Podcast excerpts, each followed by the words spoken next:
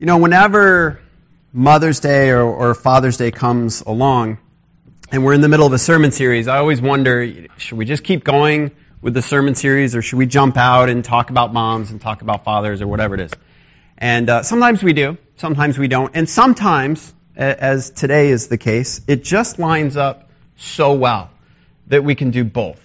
So we're going to continue in our sermon series on 1 Corinthians. We're in chapter 11, and we're just going to look at chapter 11, verse 1. Just one little verse. And I've put up on the screen here a, a job description of moms. This has been on my heart and my mind a lot lately as we've been writing the job description for the assistant pastor position. And one of the, the things that comes up often when you write out a job description, you show it to somebody and they say, who could possibly do this? I mean, who's going to fit this job description? Because you want your job description to really be the goal, the ideal of what you're looking for. And so I came across this on the internet, so it has to be true. And uh, it's a joke that just keeps on working. Uh, so here's full-time mom. I'll read it in case you can. It's a little small back there. Uh, comforter, artist, cleaner, bather, diaper changer, chef and food provider, doctor goer, church goer, lunch partner, stylist, listener, shopper, laundry doer, reward giver, park goer, shoulder to be sick on. I like that one. kind of gross. Shoulder to sleep on, shoulder to cry on, nurse, coach, taxi driver, cheerleader, comedian, teacher, supporter, and friend. And you know what? That list could go on and on and on and on. If somebody really was to write a job description for a mom, you would look at it and say, how in the world can anybody possibly accomplish this? And so I want to talk this morning about what is the main thing for moms. Now, if you're here and you're not a mom, you might be thinking, oh, well, great, this doesn't really apply to me. So, so the rest of the sermon is, is this. What's the main thing for moms and everyone? Okay? So I don't want you to be left out if you're not a mom. I don't happen to be a mom. And, uh, but the main thing for moms is the same thing as the main thing for everybody else. Okay? So we're going to walk through and talk about what is the main thing and what we'll apply it to mothers, but also more generally to all of us. Now, if you're joining us maybe for the first time, we are in, I think it's week 17. Yeah, part 17 of a sermon series on the book of 1 Corinthians. We're over halfway through now, uh, or about halfway through. And we will be done by the summer. We're picking up the pace as we go. We'll be done, uh, I think, by the second or third week of July. And which for us that we have kids in school, that's the beginning of summer. So I know for the rest of the world, summer's like half over at that point. But what are you going to do? That's what the schools say. But we're calling the sermon series Saturated. And the idea is that Paul is writing to this church in this Greek city, this Roman city of Corinth and he's writing to this church that was so messed up. And he's writing to correct a lot of the problems that they have. And yes, he gives information. Yes, he gives teaching. Yes, he gives specific applications to what's going on in their church. But over and in and through everything that he says to this church is this idea of being saturated with the gospel of Jesus Christ whatever their conflict is, whatever their disagreement in the church, whether it was doctrinal or, or social or authority, whatever it was, he lifts up the gospel of Jesus Christ. He says, let's look at who our Savior is. Let's look at what He has done. Now let's live that out in this situation. And we've been going through over the past three weeks, going through uh, 1 Corinthians 8 and the 9 and 10, and he's been dealing with a very unique situation in their culture of eating this food sacrificed to idols, and was it okay, and was it not? And this was a big deal in their church, and it was kind of threatening to rip their church apart. And, and he comes in and he says, guys, you're looking in the wrong place. You're looking at what you want to do. You're looking at whether you want to eat the food, whether you have the freedom, how strong you are in Christ. He said, but you're not thinking about pointing others to Jesus Christ. So let's get the shift or let's get the focus off of yourself and let's put it back on Christ. And then he comes up to chapter 11, verse 1, and he says this Follow my example as I follow the example of Christ. Now, I just want, before we walk through this today, I want you to think for a moment would you be able to tell the people in your life that phrase? Moms, would you be able to say to your kids, follow my example as I follow the example of Christ? Dads, would you be able to say that to your kids? Would you be able to say to your coworkers, hey, follow my example as I follow the example of Christ? Would you be able to say that to your unsaved friends or relatives? Follow my example as I follow the example of Christ. Because I think Paul is hitting on a main, main point for him throughout this book as this church is being ripped apart by personal strife and turmoil and discussions and arguments and bitter envy. He's saying, look, we need to keep the focus on the example of Christ. And then each one of us needs to live out that example in our own life. And this, I believe, for Paul was the main thing. And I believe for moms, this is the main thing. I believe for dads, this is the main thing. It's easy to get caught up in the day to day things, to be pulled in all these different directions and say, I've got to do the laundry, I've got to do the chores, I've got to make money, I've got to help the church, I've got to do my job, I've got to do whatever it is. But to be able to take a step back and say, all of those things are good and right, hopefully, but what's the main thing? And as I engage in these things, as I take part in these activities, what is the main thing I'm going to focus on? And that's what we're talking about today. So we're going to start with this idea, really the end of the verse, because he says, follow my example as I follow the example of Christ. So let's talk about the example of Christ. Because here's a church in Corinth that thought they were absolutely amazing. They were the most spiritually mature people they knew. They were more mature, evidently, than all their friends, or so they thought. They were just so kind of overzealous for Christ. They thought they were so spiritually gifted. They thought if you held up every church against them, they would just beat them hands down. They thought they were so amazing. And they wanted to make sure everybody knew it. Especially people within their own church that disagreed with them. Oh, they wanted them to know how amazing they were. And it was ripping them apart. And Paul says, Let's think about this for a moment. You know, we're Christians. You know what the word Christian means? It was actually a derogatory term that started in the book of Acts. Other people called followers of Christ Christians. The word Christian means little Christ. And it was meant as an insult. Oh, you're, you're just trying to be like that guy we crucified on a cross. You're, you're just trying to be like Christ. And Christians liked it. And they said, that's good. Yep, that's who we are. We're Christians. We want to be little examples of Jesus Christ in our day to day lives, in every situation that we're in. We want to be followers of Christ. So here's this group of Christians, supposedly little followers of Jesus Christ, and they're just eating each other alive. And they're fighting over who is better, who is stronger, who's farther along in their Christian life. And it's ripping them apart. And Paul's saying, wait a minute. What is the example that Christ gave us? So I want to look at just a couple things about what it means to be a follower of Christ and looking at the example that Christ set for us. Because when Christ called people in the New Testament, he called them to follow him. This was the typical way of finding a disciple, finding someone, whether it was Matthew or uh, Luke, no, not Luke, John, James, the brothers. He would go to them and he'd say, hey, follow me.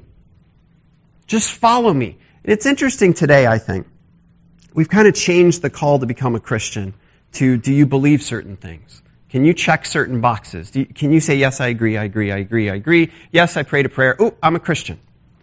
And I think we've oversimplified it. Because in the time of Jesus, it's, will you leave where you are? Will you leave behind your own life, your own way of thinking, your own way of doing things?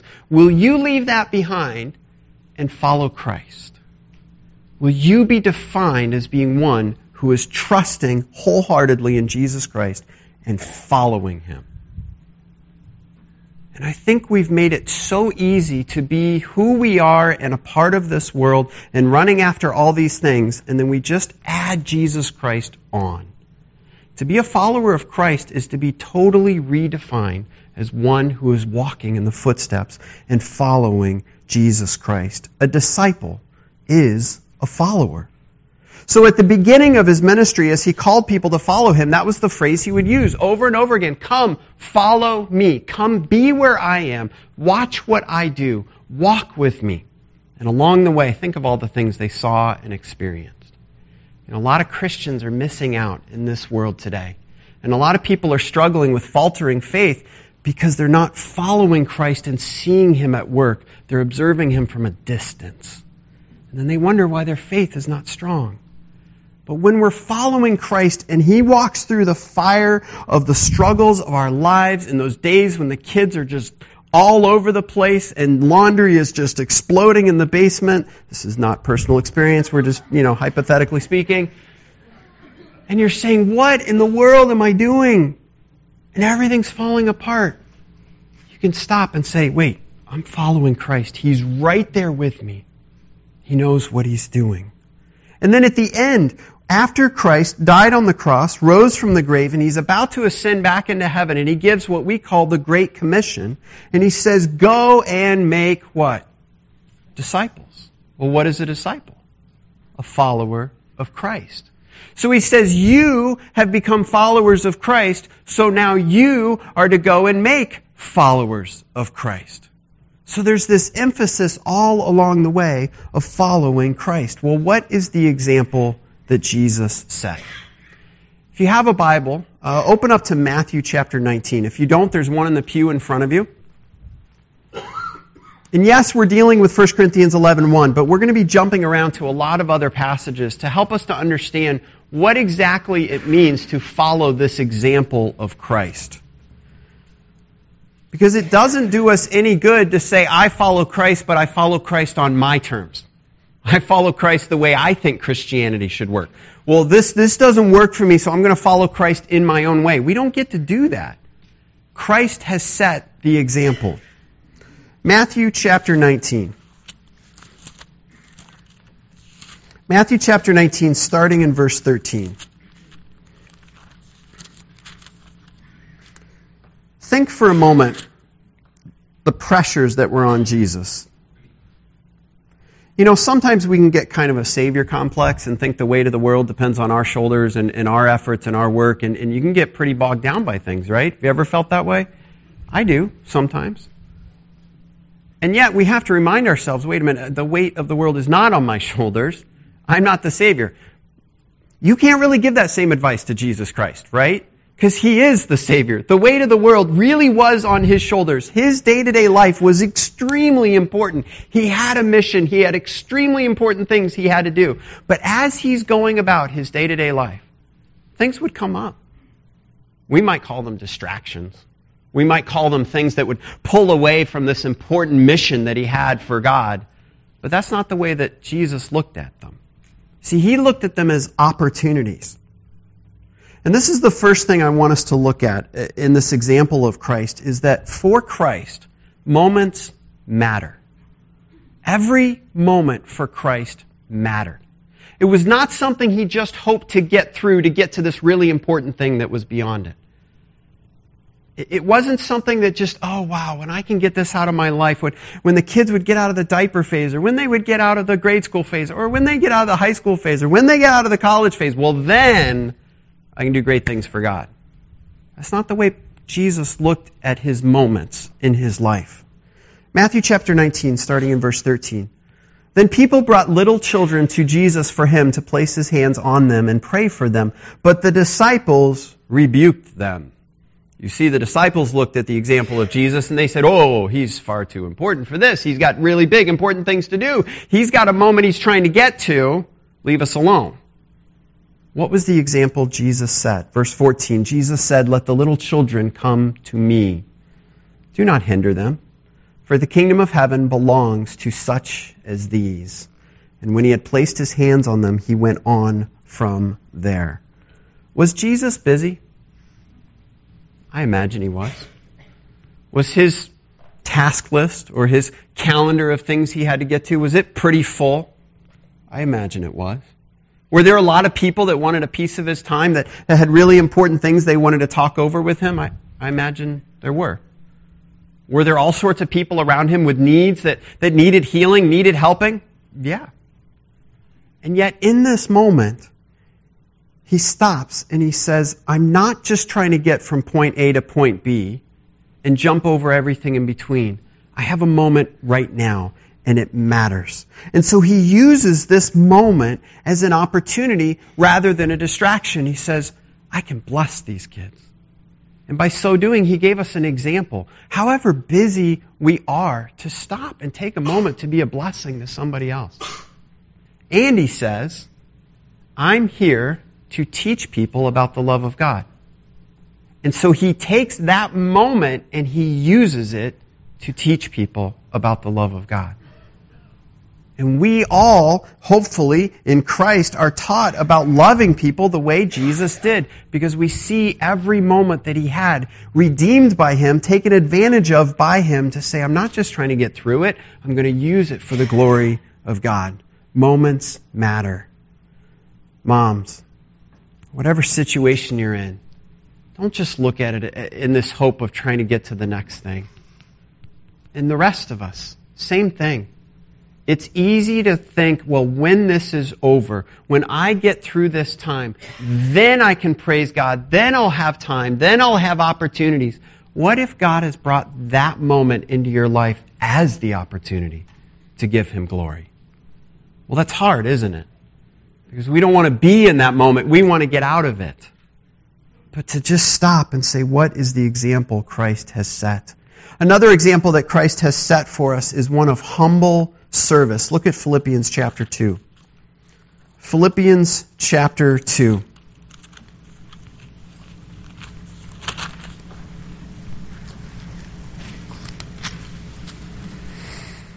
Again, as Paul's writing to this church, they are so proud and so arrogant, so full of themselves, and yet he's saying, wait a minute, we're, we're supposed to be following the example of Christ. So I want to start in Philippians chapter 2. And this is another passage where Paul is dealing with relationships within a church, this time in the church of Philippi. And he says this, starting in uh, Philippians 2, verse 5. And your relationships with one another have the same mindset as Christ Jesus. You see it again there? Here's the example of Christ. Who, being in very nature God, did not consider equality with God something to be used to his own advantage Rather, he made himself nothing by taking the very nature of a servant, being made in human likeness, being found in appearance as a man, he humbled himself by becoming obedient to death, even death on a cross. Therefore God exalted him to the highest place and gave him the name that is above every name, that at the name of Jesus every knee should bow in heaven and on earth and under the earth, and every tongue acknowledge that Jesus Christ is Lord to the glory of God the Father. Why did Jesus come?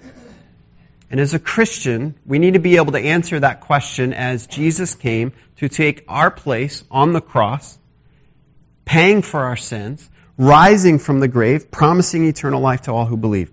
That's why Jesus came. And that's true. And that's good. But does that make everything from the manger to the cross completely unimportant? No. Jesus came for those moments too. Because he wanted to show a sinful, proud, arrogant world what the most important person in the universe would do and he lived a life of humble servant. He knew who he was. He knew how important he was. He knew that at every given moment, every person that he brushed by on the street should bow down and worship him as ultimate Lord and Savior. He knew that. But did he demand it? Did he go around constantly saying, No, you need to worship me. You need to worship me. You, quiet, I don't want to listen to you. You need to worship me. No. He served them. And he loved them. What an example of humble service. And of course, this included great suffering. The gospel, this core truth of what we believe in as Christians, is that the God of heaven and earth came and lived among us, suffered and died on a cross in our place, taking all the punishment that should have been ours, so that we could have eternal life in Him. That's hard. But for Christ, the suffering of the cross was not something he just wanted to get through so we could get on to better things. It was the reason he came. Moms, you're going to go through hard situations in your day to day life. Dads, you're going to go through hard situations in your day to day life. All of us, you're going to go through hard situations in your day to day life. Don't just try to get through it. Think about your attitude and your actions as you go through it. Are you humbly serving? Or are you trying to prove your own self worth to everyone around you? Follow the example of Christ. Turn with me to Hebrews chapter 12. Hebrews chapter 12.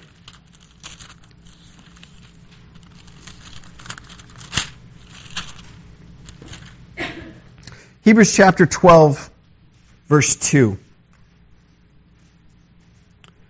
Not only does Christ set for us an example that moments matter, and that we need to look at these moments with an idea of humble service, but Christ was always looking through the moments and through his situations for the greater glory of God rather than just pointing to himself, which is so ironic because of all the people that could have pointed all the fingers at himself and tried to get everybody to notice him, it would have been okay for Christ to do that, and yet he didn't.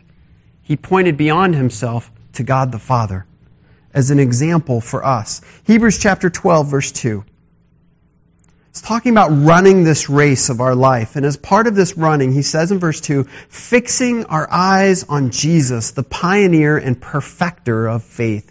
For the joy set before him, he endured the cross, scorning its shame, and sat down at the right hand of the throne of God. In everything that Christ did, he looked at us and he said, God has something better for those people. So I will go through what I have to go through for their sake. And he looked at us and he said, God has a plan for each and every one of us to bring glory to himself, for his glory and our good. And Christ said, I will go through what I have to go through for that greater glory. Not trying to rest on my laurels, not trying to make everybody look at how great I am, but to say I will point people to God's glory.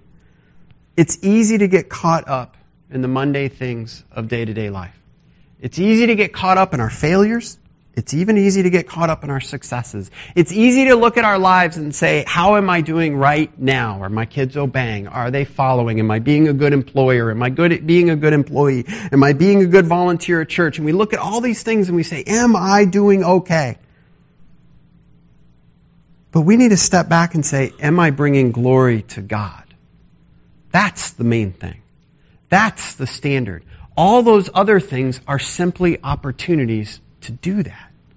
That's the way Christ looked at his life. Could you imagine? And this is, you gotta be careful here, putting yourself in the place of Jesus Christ, but could you imagine being Jesus for a moment? And, and let's not take this too far, because that becomes heresy. But here you are at the pinnacle of what you have come to do, and all your followers are gone?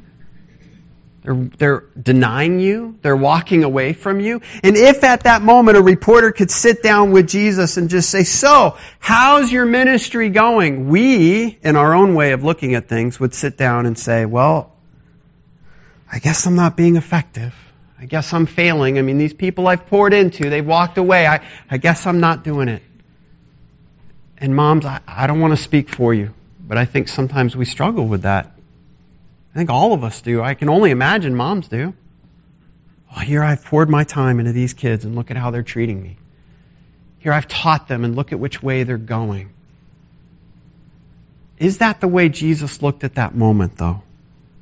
Because in that moment, when the world looked at Jesus and said failure, Jesus looked at that moment and said, I'm pointing to the glory of God. And he kept on going. That was his standard of success. There was a greater glory. And Paul uses this example of Jesus Christ and he holds him up to the church in Corinth as I believe we need to hold him up in our churches today and say, look at Jesus. How did he live? How did he teach? How did he serve? What was his main thing?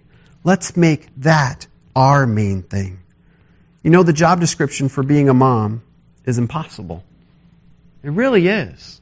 Nobody could look at that and just say, oh, I got this piece of cake, no problem.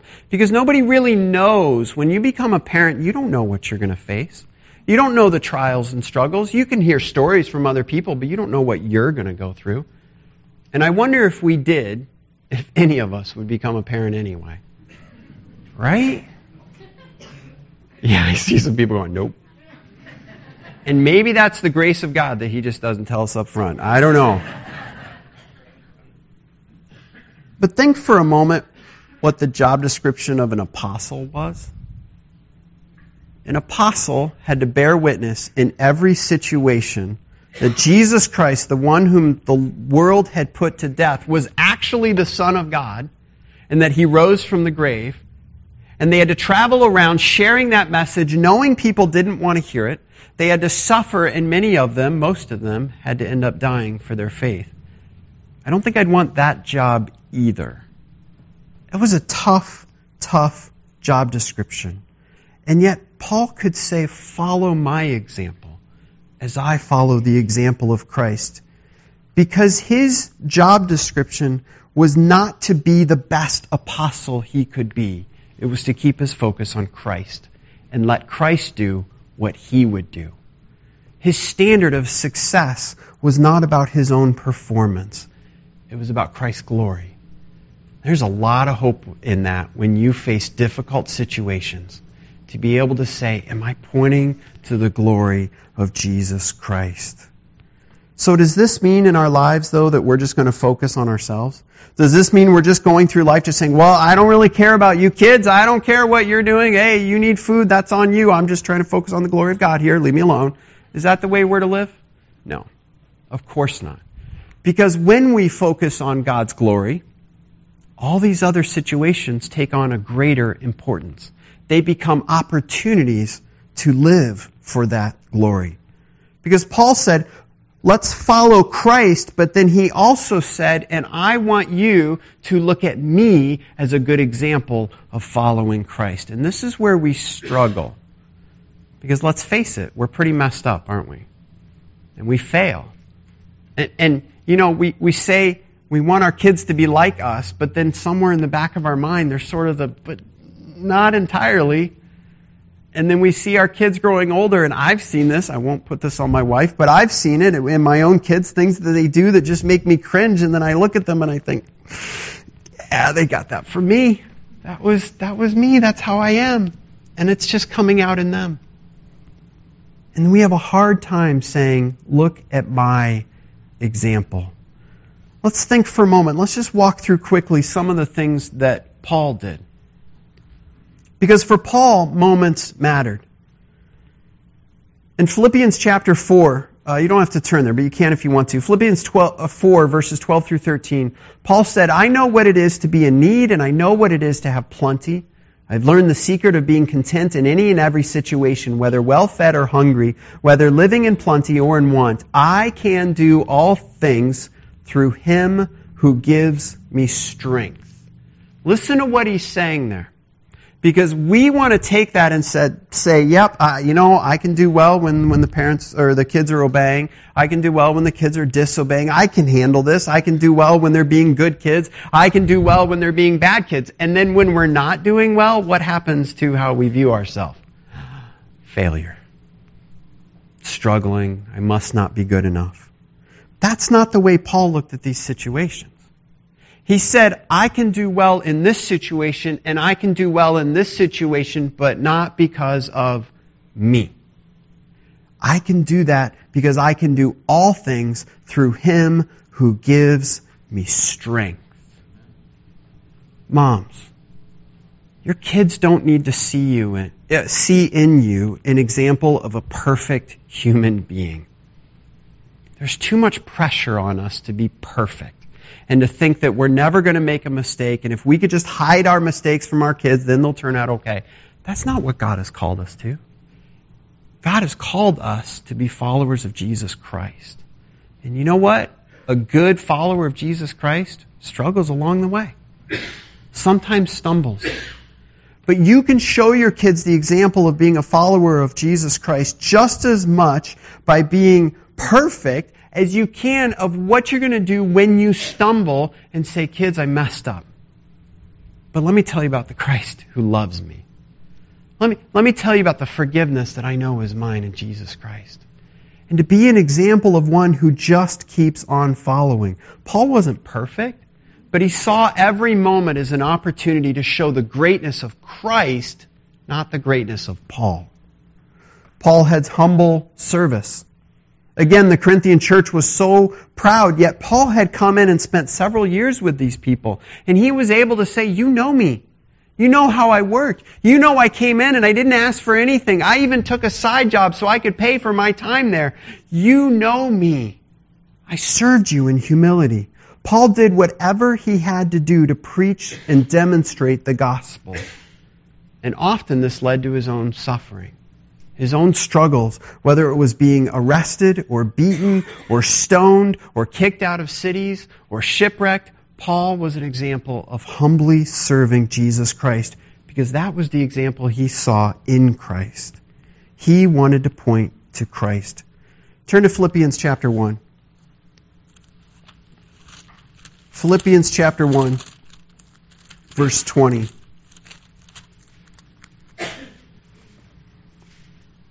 Paul lived for a greater glory. Philippians 1 20 and 21 says this I eagerly expect and hope that I will in no way be ashamed, but will have sufficient courage so that now, as always, Christ will be exalted in my body, whether by life or by death. For to me to live is Christ, and to die is gain. Paul was facing a very difficult situation. Maybe you're here this morning and you're facing a really difficult situation in your own life. Maybe, moms, it's because you're a mom. Maybe it's just something else. And you're saying, I don't know, how do I fix this? How do I go through this? How do I make it all come out okay? And it's interesting to look at the example of Paul, this example that he was calling the Corinthians to follow because he was following Christ. He said, It's not my job to make this all work out. It's my job to live for the glory of Christ, that Christ would be exalted in my body, whether by life or by death, because that's the situation he was in. He didn't know if he was going to live or die. He was in prison, and he didn't know how it was going to turn out. Man, could we look at our situations in our life? Could we look at our, our struggles with our own kids?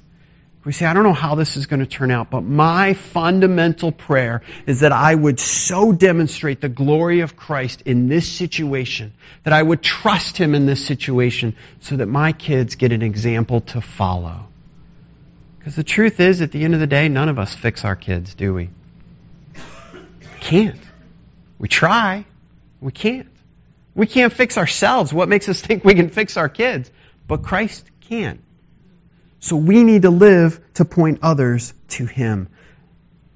Paul's success wasn't at stake. Moms, and in the day to day life that you face, the day to day struggles, it's not your success or failure that's at stake. It's can you live and focus on the glory of God? This changes our attitude in every situation. It takes the weight of the pressure to fix everything off of us and puts it where it belongs on Jesus Christ. And all we have to do is keep our focus there and keep following. I'm not saying that's easy. It's not easy at all. It's hard to follow Christ. But it changes lives around us. So what do we do with this? Moms, you have, I believe, one of the most important and most difficult jobs on the face of this planet. Because your job is so important, like every other important job, it is absolutely crucial that you keep the main thing the main thing. For the rest of us, I don't know the situations that God has put you in. I don't know your work. I don't know your family. I don't know uh, your situation with your kids or your parents or whatever it is you're in. But I can tell you this God has put you there because you are important and you play an important part in His grand plan for all of the universe. And because your life is important and because these moments are important, it is absolutely crucial to keep the main thing the main thing. Because we get so easily distracted. Listen to Matthew 6, 28 through 34. Just listen. If you have to, close your eyes and just listen. And why do you worry about clothes? See how the flowers of the field grow? They do not labor or spin. I tell you that not even Solomon in all his splendor was dressed like one of these. If that is how God clothes the grass of the field, which is here today and tomorrow is thrown into the fire, will he not much more clothe you, you of little faith? So do not worry, saying, What shall we eat, or what shall we drink, or what shall we wear? For the pagans run after all these things, and your fa- heavenly Father knows that you need them. But seek first His kingdom and His righteousness, and all these things will be given to you as well. Therefore do not worry about tomorrow, for tomorrow will worry about itself. Each day has enough trouble of its own. It's easy to get distracted in the things that God brings into our path. But rather than getting distracted by those things, let's use them as an opportunity to follow Christ ourselves and to point others to follow Christ. To be able to say, follow my example as I follow the example of Christ. Let's pray. Heavenly Father, I thank you for mothers. I know the job is difficult. I know sometimes as a dad, I'm not making it any easier. And yet, God, you are so good. And I pray for each mom here, wherever they are at in the stage of their life. Each stage with, with the kids has a different challenge. And God, it's easy to get overwhelmed. It's easy to get distracted. And yet may they look at those opportunities, those moments as an opportunity to bring glory to you to so trust you and focus on you and follow you and walk with you and be excited about what you are doing, that their kids would look at them and others would look at them and see the example of Jesus Christ. Because ultimately, Father, we don't want to point people to how great we are as a mom or a dad or an employer or whatever situation we're in. We want to point people to how great you are. And may we take every situation and every opportunity to do that. Thank you for Jesus Christ, in whose glorious name we pray. Amen.